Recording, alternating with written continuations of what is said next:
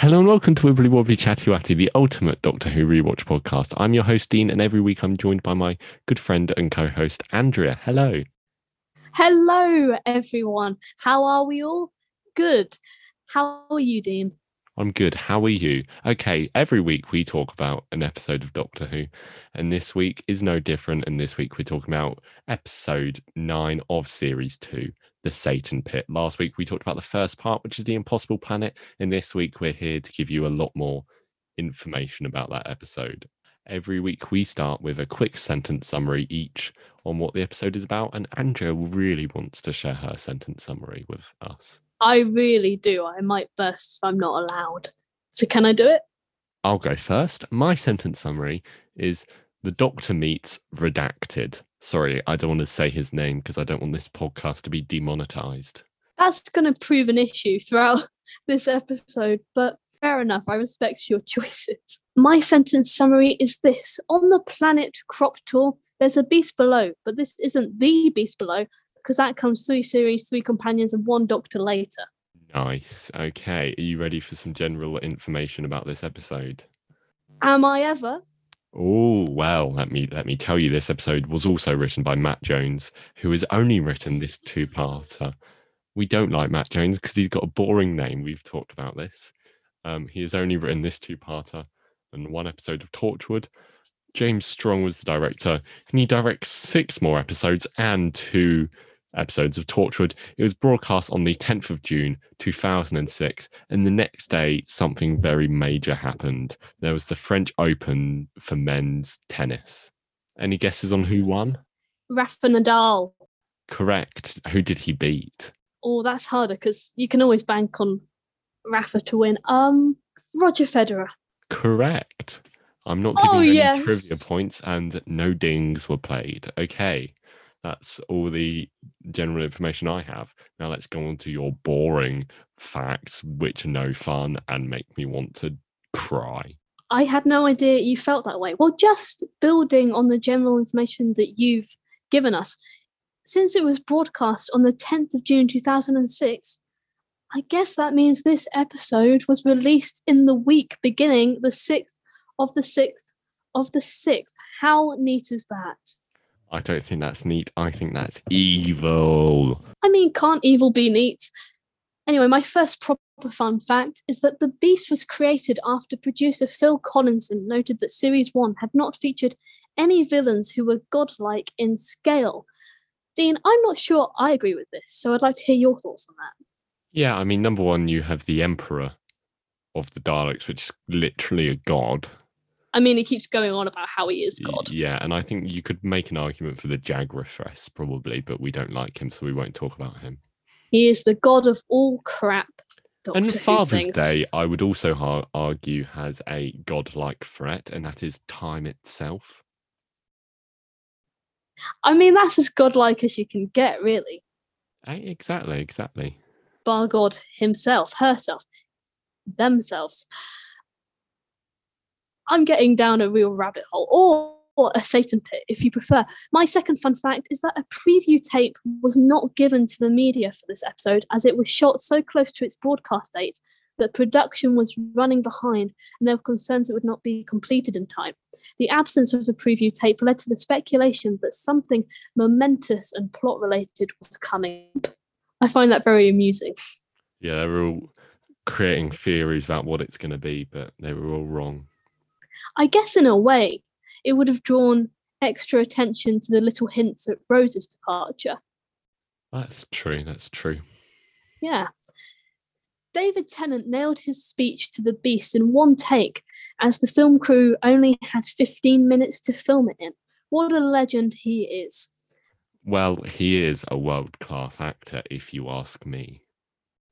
Oh, and if you ask anyone, basically, I think I could run out into the street, ask anyone, they'd probably be a bit scared, but I think they'd still They agree. go, quick, stay two meters away from me. Stop coughing. What, you just assume I'd go out there and like. Why are you bleeding from your nose? Why would I have a what? Why? Why am I running out into the street, breaking all the COVID rules with a nosebleed, whilst I'm trying to ask someone their opinion on David Tennant? Andrea, that was just what they were saying. Right, right. According to IMDb, the Master and Davros were considered options as potential villains to be at the bottom of the pit until the beast was eventually created. What do you think those different details would have meant for this episode? I think the master could have been really cool if it was down there. That would have been a sweet reveal. Yeah, and to be honest, he's such a godlike, or at least he wants to be a godlike villain anyway, that I can imagine it really work with him trying to present himself as this almighty beast who possesses people and such. I don't think Davros would have worked quite as well, but I like the beast. Well, I don't like it. I mean, I don't like, I'm not saying I like the devil or anything. I'm not into that sort of cultness, but I like the baddie. My next fun fact is that the scenes with the Doctor and the Beast were, filmed in Clearwell Caves, the same location used for the filming of the Sycorax ship in the Christmas invasion. Did you spot that? I did. Well, I read that piece of information on the line. Well, congratulations on spotting it. And then finally, the last fun fact for today's fun fact section is that Billie Piper's last ever scene filmed as the regular companion for Doctor Who was the final clip scene of this episode where the Doctor and Rose are reunited in the TARDIS, and he replies that they are the stuff of legend. And I think, having seen the Doctor Who confidential clips of them wrapping up that last scene as well, I think that last scene is such a poignant ending to her Yeah. Time as companion, even though it's not obviously in the actual series. Yeah, that's very true. Every week, we like to share trivia, and this week I'm sharing it with Andrea in the form of a quiz, which is what I do every other week. And if Andrea gets every question wrong, then she's never allowed back on the podcast. And if she gets every question right, then she introduces the episode next week. I was not aware of this. Was it in my famous contract? Yes, I'm afraid you can't look because I'm sure you've torn it up about a dozen times by now. Oh yeah, it's been used on little morsels of it have been used on every single bonfire I've had in the past year. Oh, nice. How many bonfires have you had in the past year? A maximum total of zero. In other words, I've I've lost my contract. Well, good thing I've got for anyway. Let's go on to the first question. Is first question is this: What century does this story take place in? Is it the 32nd, the 42nd, the 52nd, or the 62nd? Well, you have underestimated what I write down in my notes because yeah, when it comes to plot and setting, I put a little brief summary about the setting, and I'm pretty certain, unless my notes are very flawed, that it was the 42nd century. the good news is, Andrea, that you're not kicked off the podcast. I I'm so happy. Like I will find my contract and read through it properly. I'll, I'll get it out of the bonfire flames of the hundreds of bonfires I have had recently. My my garden's basically a burnt forest. Well, anyway, here's question number two. Speaking of burnt forests, this question has nothing to do about burnt forests. I just thought it would be a fun segue. Which was not considered as a form for the beast? Was it an old man, a gigantic eye, a little boy, or a mutated future human? I was just laughing at the way you said little boy. It was super creepy.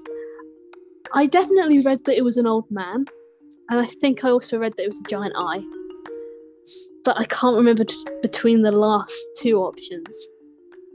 Little boy seems more believable in the way that you could create it as a fake option. So maybe I'm gonna say the last one, a mutated human thingy.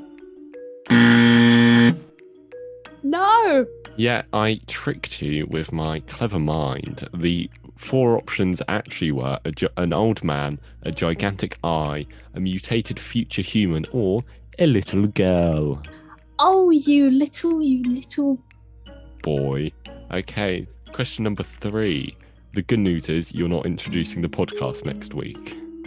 Phewie. I mean, you do it so beautifully, Dean. I just couldn't take away from that. I, I mean, they don't hear the dozens of attempts before the first one. Anyway, in which of these episodes is the word devil not used?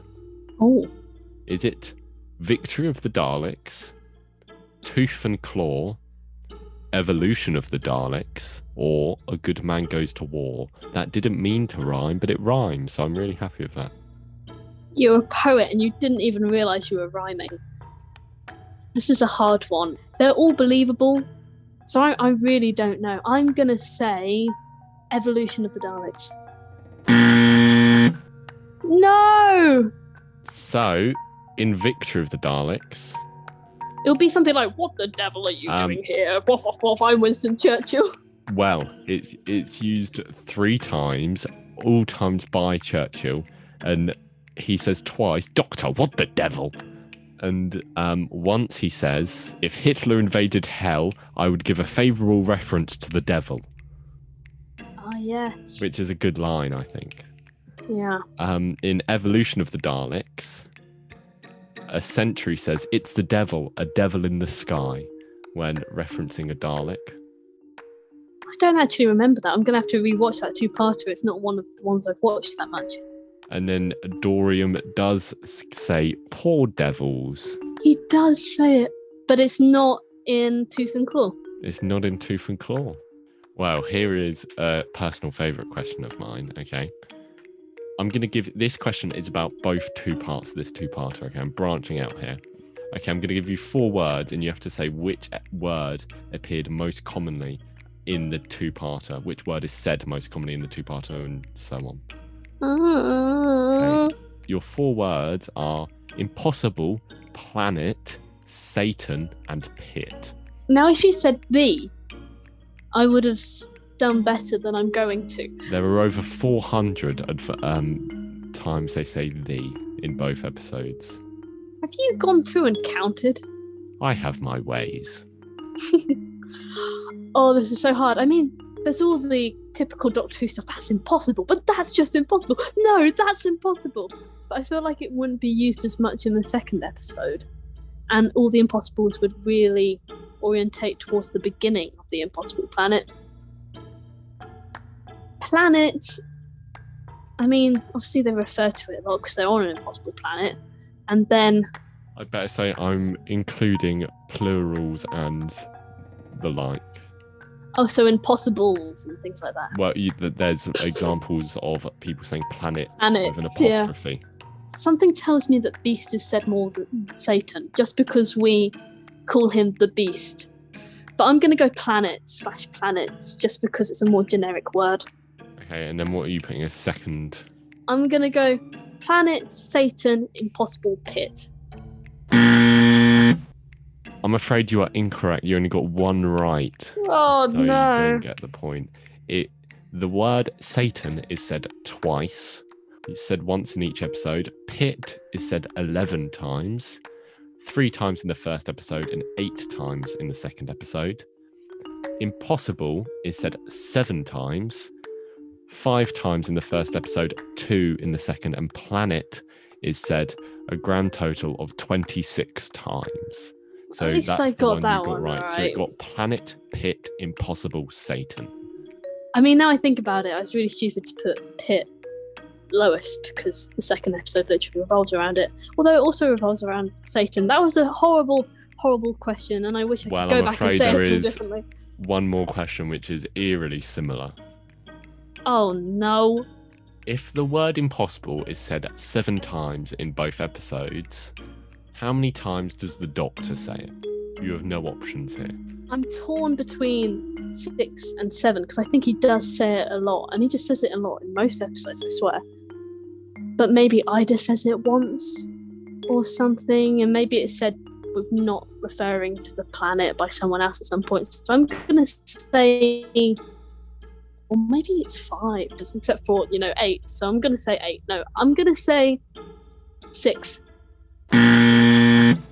Oh my goodness, this is almost as bad as New Earth. It was in fact four times, and you only got one question right this week, which at least is all you needed to stay on the show. So I guess you've got that advantage. I scraped the bare minimum just to keep my seat in the studio. Just to keep getting humiliated every other week. Yeah, I mean, they were good, but I will listen back to this and be incredibly frustrated. Oh yeah, let's just have a quick look at your score, although I have already said.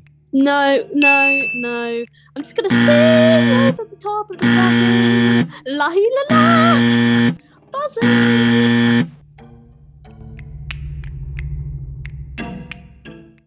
Ding sing, ding dong. It's this time of the podcast again when the co host that isn't me, but is actually Dean, stands up, rolls his sleeves up, does a few press ups because that's all he can handle, does a squat, and then delivers his plot summary of the episode. And this week, it will, what a shocker, be the Satan pit. Whenever you've, whenever you've finished your squatting, Dean.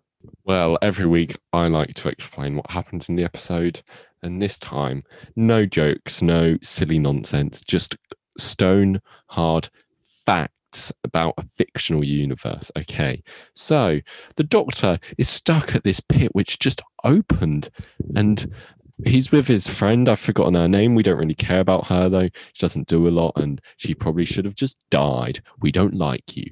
Just anyway, moving on. Uh, the Oods are all like, killy, killy, killy, I'm going to kill you. And they're like, no, we will shoot you in the head. But they manage to escape, and two security guards die. Don't worry about them, not mentioned again. And then there's Soldier Boy, there's Clever Man, there's Devil, and there's Rose, and they're crawling through the vents with um, Captain controlling where they go. I really don't know any of their names and they're like crawling through the vents, venti, venti, venti, crawl, crawl, crawl. We need to get out of here. And then the oods are in the vents. They're like, well, we don't want you to get out of here because we want to eat you. Nom, nom, nom. But they don't actually want to eat you. They just want to kill you, which in some ways is the same because in both scenarios, you probably will die because if you get killed, you're dead. And if you get eaten, then you're probably also okay moving on. The, the the doctor's like hey let's not go into this pit and then they get in the elevator and the elevator breaks and the doctor's like you know what? I'm gonna go in the pit. And he jumps and he goes wee! But he's got a cable attached but the cable stops going. He's like i don't know how far away i am so i'm just gonna unclip myself. And he unclips himself and he falls and he dies. Meanwhile rose and the rest of the crew are on their shuttle out of there. And they're like, well, let's leave. And Rose is like, well, I ain't leaving without Mr. Doc. And then everyone's like, hey, don't be an idiot, Rose. What the hell do you you're doing? Come. And then Rose is like, well, I'm not leaving without Docky Boy. And they're like, Rose, we've had enough of this insolence. Sort your attitude out. And then Rose goes, I'm not leaving without Docky Boy. And then and then they they beat they they sedate her and she leaves. Um yeah and then they're on the ship going out of there. And then the guy i referred to as satan earlier on is all possessed by satan. The doctor survived. He had a conversation with the devil or maybe not the devil who knows? But it wasn't really a conversation because he was all raw raw and the doctor was like smashy smashy and then the devil dies. But his body dies and his mind was in this guy. And rose is like hey i've got a gun. I'm not going to shoot you. I'm going to shoot this window. And she shoots the window and he gets pulled out and he's like wee goodbye. And he flies off into space and then they close the windshield and that's fine. And they're like well the bad news is we're now going to get pulled into this black hole. And you know what would be really convenient? If we had a ship created by the same people who created black holes and could also alter gravity and save us and pull us away and tow us away. And it looks like a police box from 21 or 22 it, it would be 22 centuries ago and then we'd be fine and not 22 centuries ago from now i'm not talking about negative 1 bc i'm talking about 21 or the 20th century to be precise but that is not what they care about no they don't care about facts they care about how they're feeling. And how are they feeling? They're feeling happy because they just got saved by the doctor who found his TARDIS. And also, he brought annoying woman from the pit along with them. And they're all happy. They leave, and the devil has been defeated. But you can never defeat the devil because the devil is within all of us. The end. Terrifying words from Dina. I'd ask you what you thought about setting, but of course it is relatively the same. But let's hope that in the following sections we have more to say this week. I have something to say. What's that, Dean?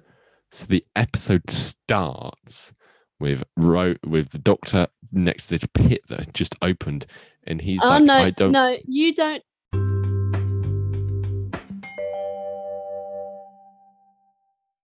In this section of the podcast, we like to go through our most standout moments of the episode. Personally, I have some. I'm sure Andrea has some standout moments too, but I decide to go first. My first standout moment is when the doctor is like, Shall I go down the pit? Um, no, I won't. I'll stay here. And for once in my life, I'll be sensible. I think it's quite a nice moment. I think it's a good moment for the doctor although obviously it doesn't really surmount to anything. Yeah, firstly, before I analyze along with you, I want to say that last week I feel we didn't quite do the Impossible Planet justice because we were basically saving all our ideas for this episode, which obviously is a continuation. So I want to say sorry to the Impossible Planet because I think it's a good episode. I know you weren't quite so keen, but I think it works so beautifully as a two-parter if you watch it all in one stretch. I just wanted a little disclaimer there. Just wanted to put that out there. But yeah, I really like this moment. As you said, it's not remarkable in the way that it's not really crucial to the story, but we see this man who only in this series you kept saying is set up as this adventure hero, this action hero who basically, you know, does sword fights, slides down weirdy silver, I don't know, metal things with plastic ladies inside women's heads. That's a really weird take on New Earth, I've just realised. But you I know I mean? no idea you were talking about New Earth. If I'd done the sound effect, would it have been better?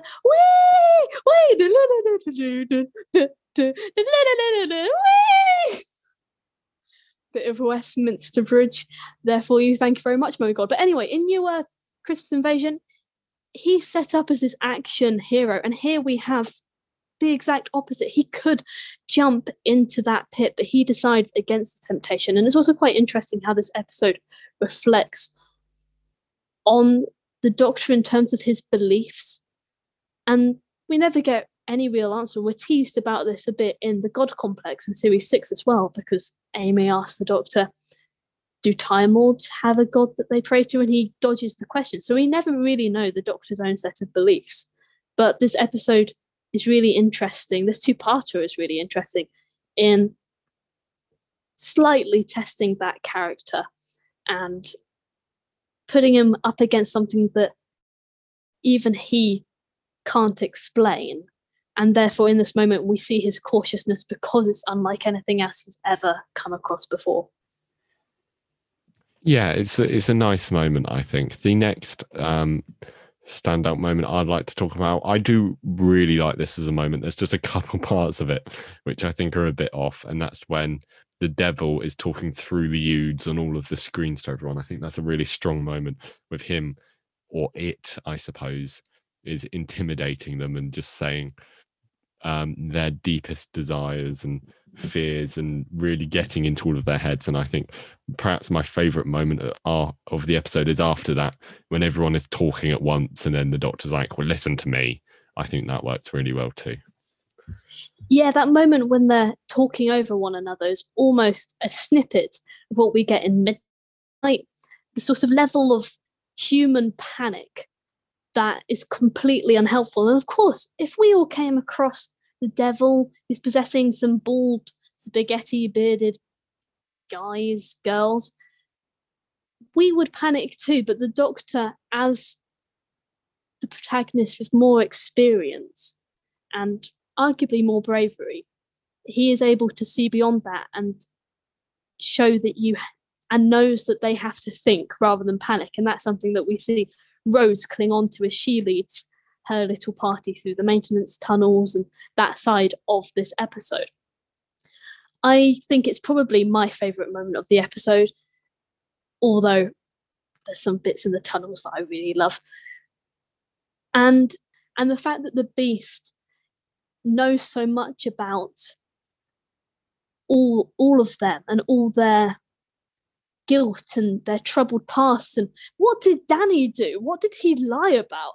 You get hinted at all these really interesting things that never really surface. And if this was a film, we could explore all of that and it'd be absolutely great. But I think it's even almost better for teasing us about what these people did, about how everyone has something to regret, something that the devil, the beast, whatever this thing is, could play upon and exploit. It's a really good moment. I've agreed. Probably my favorite of the episode, although I have two complaints which I will save for the improvement section for now. You know, just leave a bit of teasing us a bit like the beast. Yeah, leaving you a bit of sizzle there. Sizzle. Uh, Sorry. What's your next standout moment after that one? Well, I guess it's not really a big moment, but I wrote in my notes, knock knock, it's the ood. I really like when they start cutting away or using whatever it is to get through the bolts of the doors. It's not really a big section of the episode or anything, but I think the fact that they are so protected in those rooms within the sanctuary base, but just the design of it with being able to see them through the little the little window in the door really makes it quite an effective moment when they start trying to get in and this sort of slow tension builds up because you know at some point they're going to get in. And that's what i really love about these the base under siege type episodes. And i just think it's a nice little moment. Yeah. Yeah i i i mean i don't know if nice is the word i'd use it's a bit but it's a good moment it works well i like the idea of it's the classic thing of him having a, a bolt gun with one bolt in. But yeah, it's a good moment. The next moment I would like to talk about is the doctor's fall through the pit when he's just hanging out and he's having a conversation.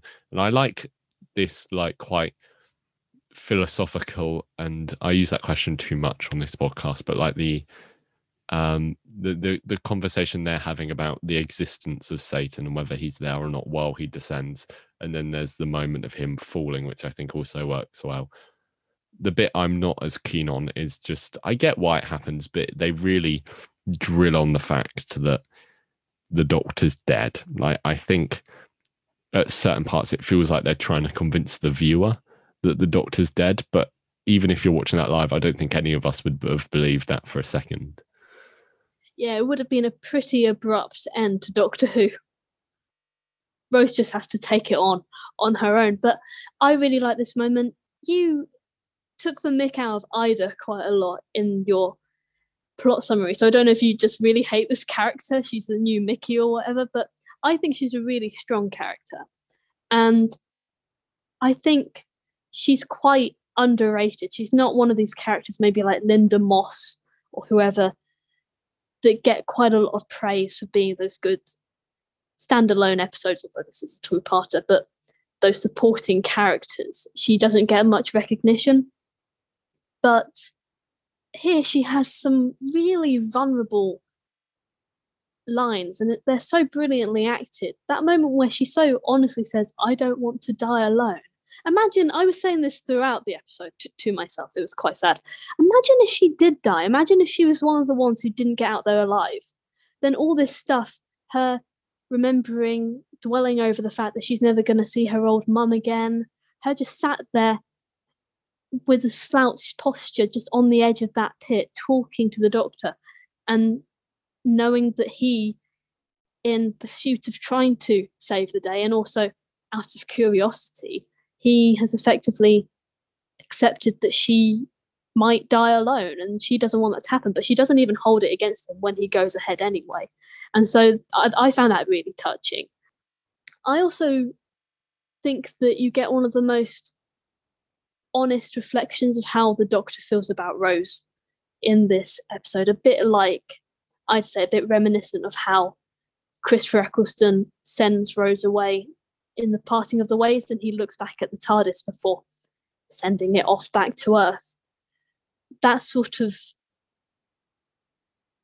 emotion is captured in David Tennant when he's like, tell Rose, oh, she knows. And he just drops into the abyss. And I know it might look a bit rubbish when he's just gradually being lowered into that just blackness.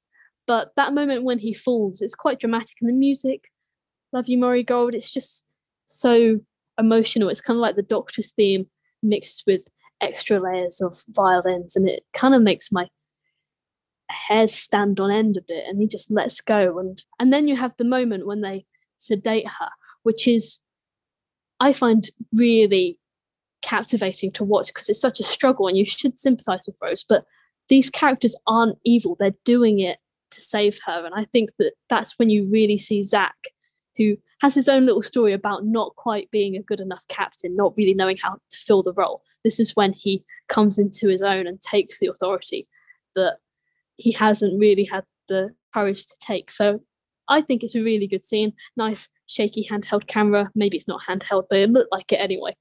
And yeah, just really interesting. I think that's this middle section of the episode is probably where it's at its best. Yeah, I don't have a problem with like them trying to tell the characters. I just think they hark on this fact. I think they could have done a, revealed that the doctor's still alive earlier on in the episode, so we know he's still alive. But then you cut back to the scenes of Rose still mourning and fighting against this. But I just think I quite like that. The idea of him him being dead for longer just didn't work. Yeah. Uh yeah, I do like the bit of Rose fighting. I think it's done well. Um not quite as good as how I portrayed it in the plot summary, but still good. it's still a very good moment. Um, and I, yeah, I, yeah, I, I, do like the moment where he says, "Oh, tell Rose, oh, she knows," and then he drops. I think it's another good moment, and I like the aesthetic of the pit that it's just all black. I think it works really well, so you don't know how deep he is or how how far down he's gone already. It just it doesn't make any feasible sense how you can see him. I think from a from from a cinematic standpoint, I think that works really well. Yeah, I do sometimes laugh at how little the Doctor looks, but you're right. It's the best creative choice they could have made. Before we go on, I think there's just one sort of I see it as a section of this episode that I want to talk about because it's where I get excited and it's just the time in the maintenance tunnels when they have to go under and then the Oods follow them in because that bloody Mr. Jefferson is so stupid. He just waits until the Ood break through the door to then shut the little bit of grilling or whatever it is so that they can see where they've gone. If he'd just been a second quicker, he would have lived because they wouldn't have known that they'd gone down there. They're Oods. They don't have like I mean, I know they're possessed, but they're oods possessed by the devil. They won't be able to have this all seeing ability to know where they are. Probably will, now I think about it, because they're oods possessed by the devil. But I just love this moment. It's probably for me, it's not artistic or anything. It doesn't show characters in a new light, but it's where I enjoy the episode the most because it's where the characteristics of the base under siege episode structure are really utilized to their best. The fact that they're in such a confined, claustrophobic space, reduced to going on their hands and legs like animals, like they're in their primitive form, going against these beings that are very primitive as they are and are possessed and are so fast behind them. And I love the moment when the door goes up and there's an ood on the other side and they're waiting and i just think it has a really good rhythm to it they i think also we have to talk about the the death of mr jefferson And I, I want to hear your thoughts on that. And if you think it's a well executed, well, that's a good choice of words, a well executed death or not. But I think that this section is is just fab. Yeah, I'm not sure where I stand on. The, I think the the fact of this maintenance tunnel, I I think it works well because of the oxygen tracing thing. I think that's a nice element to put on top of this thing that is a completely tired trait that just makes me sigh every time I see it.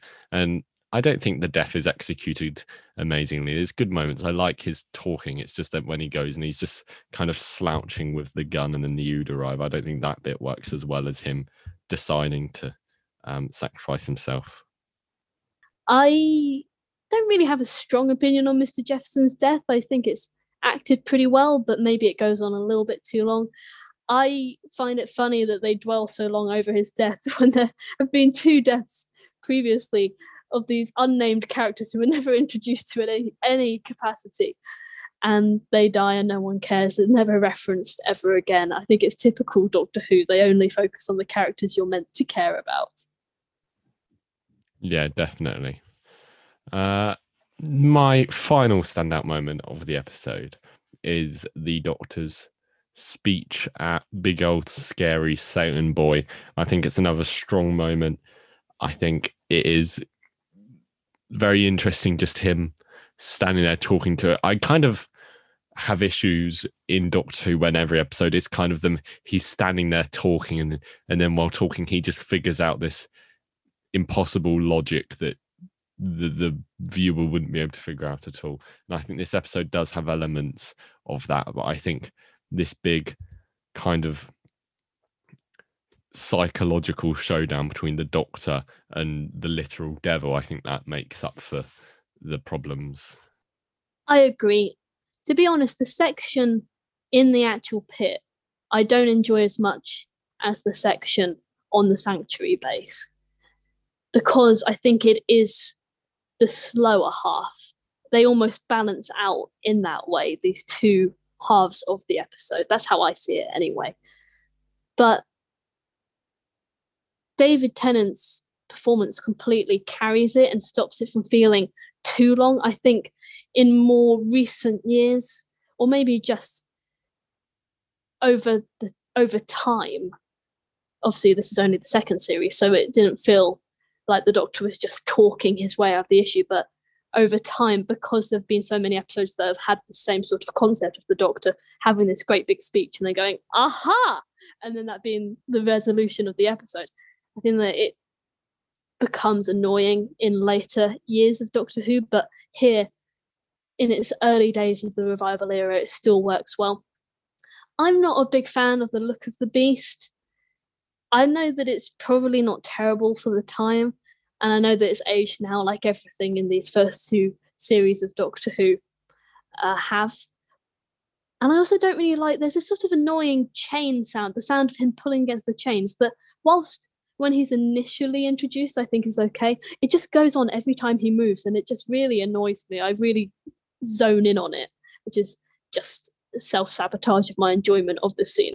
But aside from that, I think that it's quite interesting because it really is this mind game, and that's really how the devil in film and television is portrayed as working. And so I think Doctor Who utilizes that characteristic of the devil well the fact that it is one big mind game.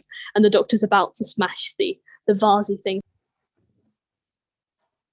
Yeah i think i quite like the devil design because i think it's kind of what you need. I think obviously the cgi doesn't stand up but the design itself is what you need in this episode. I think in the trivia when i mentioned about the old man and the little girl and the future human and whatever the fourth option was. I don't think any of them would have worked as well as just having the devil there because that's what you imagined. If I was to go, ah, draw me a picture of the devil, I would have drawn that just a lot worse. and I just think that's what the episode needs at the end. I think it needs the actual devil just to raise all these more questions and and to make the showdown between the two even better. And I think I, I, to be honest, didn't notice the sound of the chains, but just the Mhm. look of the chains, I think, does add to the look, and I think it's kind of also needed for this story of him being trapped there, which I also really like. I like the lore of this that you don't. He's been here for you don't know how long, millions of years, and he's been trapped here on on the planet with the black hole there. I think that works really well. I think it's a clever setup they have. It is a good setup, and you're right. I wouldn't have preferred an old man or any of those other suggestions. I just think that over time it looks kind of kind of naff. Although it does carry the grotesqueness that makes you really hate it and gets under your skin a bit and makes you want to align with the Doctor more than as Doctor Who fans we're already inclined to.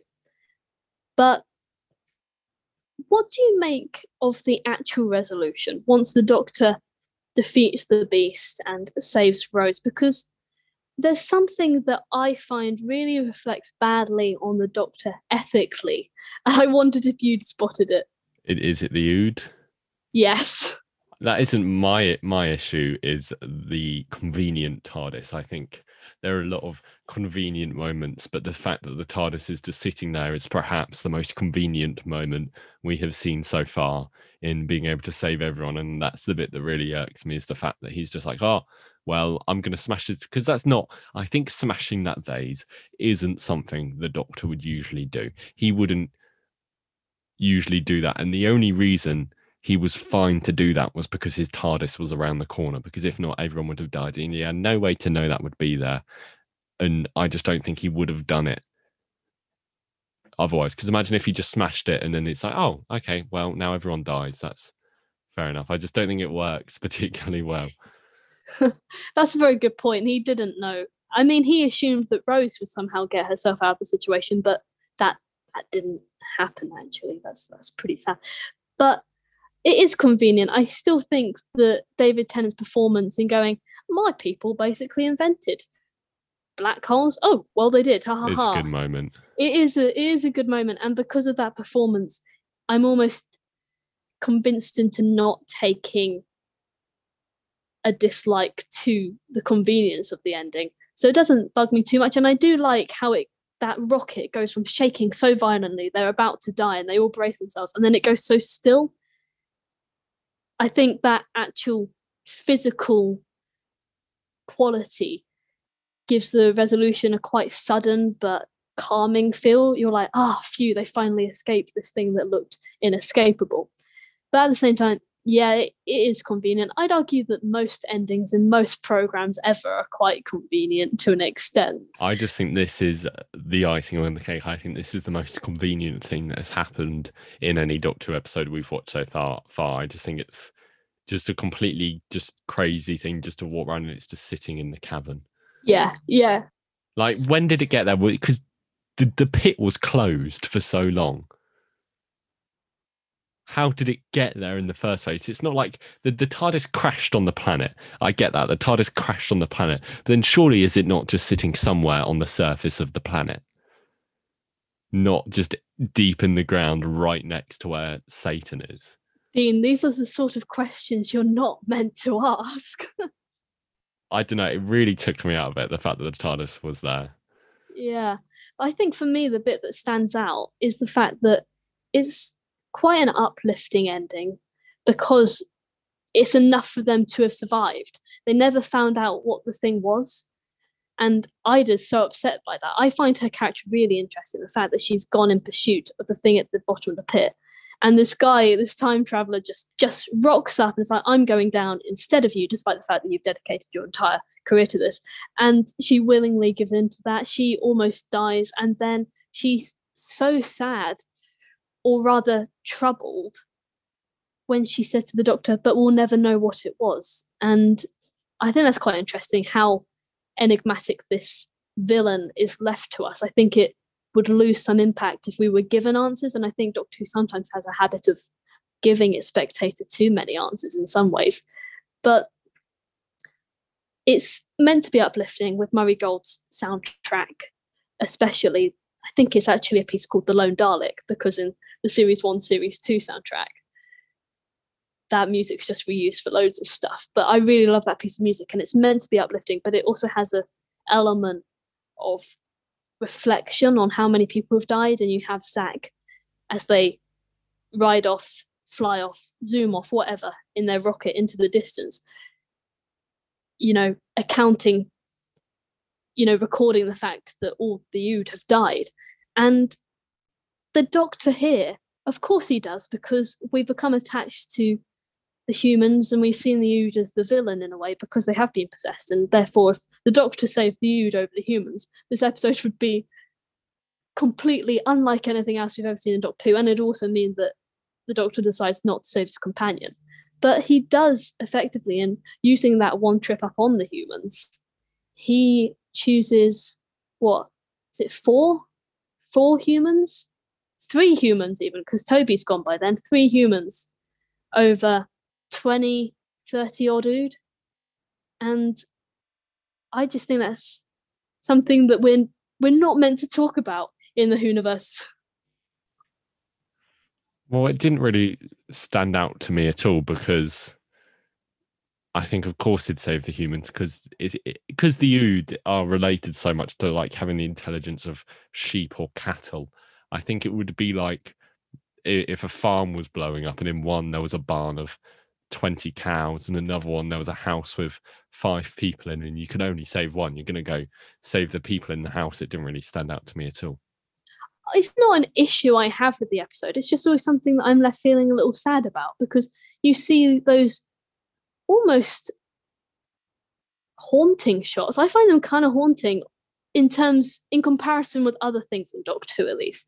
Those haunting shots of them cowering in the sanctuary base as it falls towards the black hole, huddling together, supporting one another in their sort of animalistic way. And you know that the doctor has to let them die. And I'm ne- I would never expect him not to. It's not that I think this is uncharacteristic and we must therefore consider the doctor a murderer or anything like that. But it's just a really sad part of this episode that I think because we're not introduced to the Ood on an individual level. There isn't like one Ood until Ood Sigma comes along that we're attached to or introduced to in a more detailed way. We're not really meant to focus on it that much, but I always have. Yeah, I never have, to be honest. Wow, poor Ood. I love the Ood. Just want to say that we didn't talk about them in characters last time. The Ood, what what a what great guys, girls.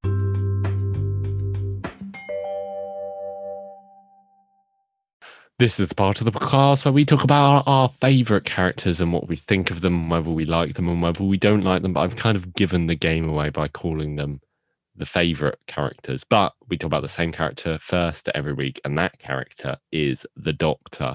I think his confrontation with the devil works in this episode. I think he kind of just works playing off these ideas of like his view of the universe kind of being shattered, and that's why he works. And I think that's what's good about him in this episode. Um, I don't think there's enough Doctor Rose stuff to comment apart from the one moment we've already talked about extensively. So that's my Doctor thoughts. Yeah, I think we've kind of indirectly covered him as a character, which means that this character section is due to be as short as last week's was when we just couldn't be bothered to do more than the two protagonists.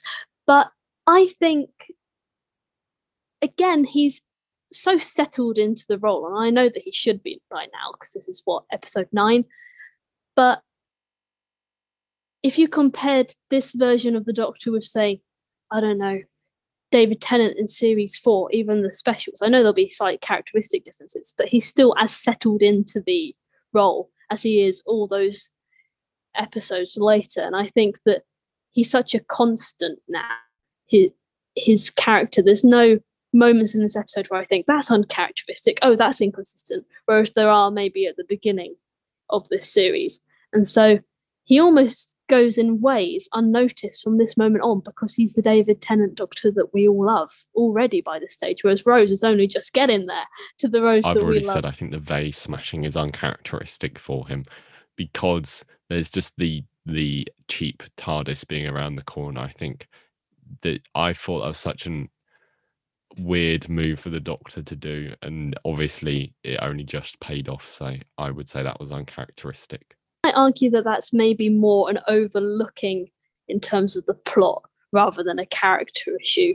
Maybe it feeds into that convenience of the ending. But yeah, I really like how we slightly explore his beliefs and him fighting the temptation and also his relationship with Rose. And here you don't quite get the same doctor that you do in the Impossible Planet in the way that it's all about him maybe having to settle down and being separated from the TARDIS. Whereas this episode, even without the TARDIS, he's so determined on moving forward, trying to solve everything. Whereas last episode, there's almost a element of him resolving to the fact that he's stuck without the TARDIS, whereas here he's he's more the hero again. And I just love his sort of god complex. Not that he acts like a god, but that he's aligned in direct opposition with the beast. Uh, yeah, I like Rose in this episode. I think it is just the same as the last episode with her taking a more leadership role. Apart from that one element of her character, I don't think there's anything to add. We talked about the moment of her being sedated, so I just like her stepping up and bossing people about once the doctor is in the pit near the start of the episode. Yeah, because the doctor's absent from that side of the story, she does take on almost a doctor like role. And I think that's why she is a good companion in my eyes, because she goes from being so unsettled in his world in series one to basically swanning around his world in exactly the same confidence and style that he does. And she takes complete lead of all these men and sends the devil to hell. I mean, God, I just love Rose in this episode. It's just so powerful. And her performance, Billie Piper's performance, when when she thinks the doctor is gone, is so emotionally brilliant and really makes me emotional, despite the fact we know the doctor's going to be fine. And I think it's some of Rose's best moments in that emotional way. And, and I mean, the line when Zach says that he's dead, and Rose says, even if he was, how could I leave him? It, it shows her dedication to the doctor and, and hints at just how hard she's going to find it when she's separated from him. And obviously, that's hinted at in this episode, which is something we've not talked about, which I like the fact that only the beast, the devil, this creature that can see beyond time and space and all of that, he has the knowledge that Rose's time with the Doctor is coming to an end. That's quite sinister.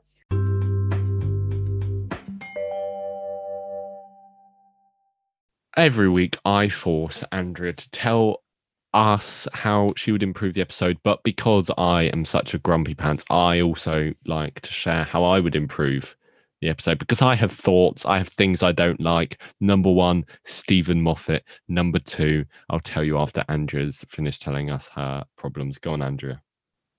You just had to find a way to bring your hatred of Steven Moffat into it. I'm going to go quite quickly because I realise we've babbled on quite a lot already. First improvement, the beast animation could be improved with better tech, and the chain noise, as I said, annoys me a little bit. Don't use the sound effect continuously through the scene, just use it at the beginning. The beast prison does not quite work for me. It's a big part of the animation versus the small real set. A similar issue to that of the Sycorax ship in the Christmas invasion, which I wrote this improvement before I knew that it's exactly the same location. So maybe those caves just don't work really well. No offense to caves. I like caves. Get out, caves. We don't want you. Dean doesn't like caves. As I said last week, there are arguably ever so slight issues with the pace, with the transitions from slow to fast scenes being quite noticeable. But I would say that's because this episode is in two halves, with the Doctor side being quite slow and the Rose side being quite fast. So it's kind of a consequence of that, and maybe is inevitable because of the samey base under siege setting that's me done. Well, then let me take over. Number one, I think it's a bit weird when after the call Satan just appears on the screen after the Ood have finished talking. I think it's a bit of a random thing that people do brush over a lot, and I think it does spoil the design of the devil. So I don't like that moment, and I wouldn't have put it in. Number two on Dean's improvements there's a weird arse moment in the uh, shaft, and I thought that was just a bit of a weird one. That was I don't know. It just made me feel weird. that that is my thoughts on that. And if anybody disagrees, they can send us an email and we'll tell you about that later. I'm not going into it now. Go And on. of course, we have the moment where Danny farts and goes, Well, I'm not exactly happy. yes. What is that about Danny? Danny's such a perplexing character.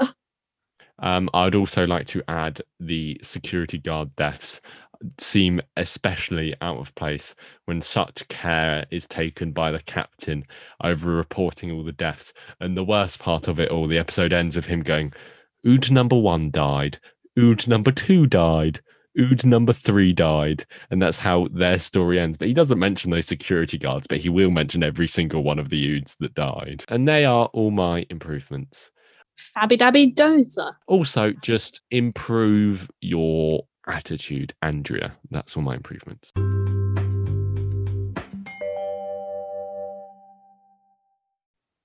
Every week we like to give this episode a nice simple rating with an extremely simple rating system. I probably don't even need to explain it because you'll pick it up as we go along. But guess what? I'm going to explain it because that's in my contract and I need to fulfill my contract or I have to give Andrea two donuts. That's what it says. And I'll burn your contract. contract on my bonfire. Uh, well, you're interrupting my explanation here, and I think that's highly rude. So I will make it go on for even longer. We rate our episodes on a numerical basis uh, with different numbers referencing different points. We start with a one and we end with a 13. And in this system, if we give it a one, it's the worst, a two, the second worst, so on and so forth until we get to 13. That means it's the best, meaning that 12 is the second best and 11 is the third best. But that is not all, my friend. We also give it an 8.5. Now, if we give it an 8.5, that doesn't mean it's the ninth worst or the fifth best, sixth best. It means it's in between the fifth best and the sixth best. It's a little morsel of point there. Now, if you're wondering why we've used the number 1 to 13, it's because there are 13 doctors, but we are no way implying that the first doctor is the worst or the 13th doctor is the best. If you're wondering why we can give an 8.5, that's because there's a war doctor in Doctor Who, and he exists in that 8.5 zone in the middle of 8.5. That's where he lives, and we like him, Mr. John Hurt. I love you, Andrea. What have you rated this episode? One day you'll be able to get through that without reading it from a script. I gave you it. really think that rambling sounds like it's read off a script? I just can't tell with you. I gave this episode a 10 out of 13, like I did for The Impossible Planet. I probably do prefer this half, but I think it works much better as a continuation, as in a whole, rather than two parts, watching it in two installments. And whilst this episode works better on its own, I still think that overall I have to give them the same rating because they work together. We should all work together. Well, ha ha ha, how very funny, because I myself have rated this episode a 10, aka a David Tennant, aka the star of this episode. So that's why I like us both giving it a 10, and it deserves a 10. It's a fun episode. It's not fun. It's a good episode. I like the the Doctor versus the Devil. I like that element. And there's other elements I like and some elements I don't like. So that's why I gave it a 10. Nice, nice. Yeah, so next week we're going to be talking about a highly controversial episode. So I insist you join us for the ride and listen in on our pretty positive thoughts about Love and Monsters. Just a bit of a spoiler there for you. I think we both like it more than most people do. But we'll talk about that next week. Not getting it into it now, not getting into the lack of farts scene in Love and Monsters right now, because now we must leave you and we must go. You can follow us on Instagram at chattywattypod. You can email us at chattywattypod at gmail.com. So give us your thoughts. Tell us what you think of this two-parter. And you can follow us on Anchor FM at Chatty Watty. And yes, do join us for the roller coaster that will be Love and Monsters. I like to think that that title reflects you and me, of course, you being the monster. And you being the Satan pit. We'll see you next week. Bye. Bye.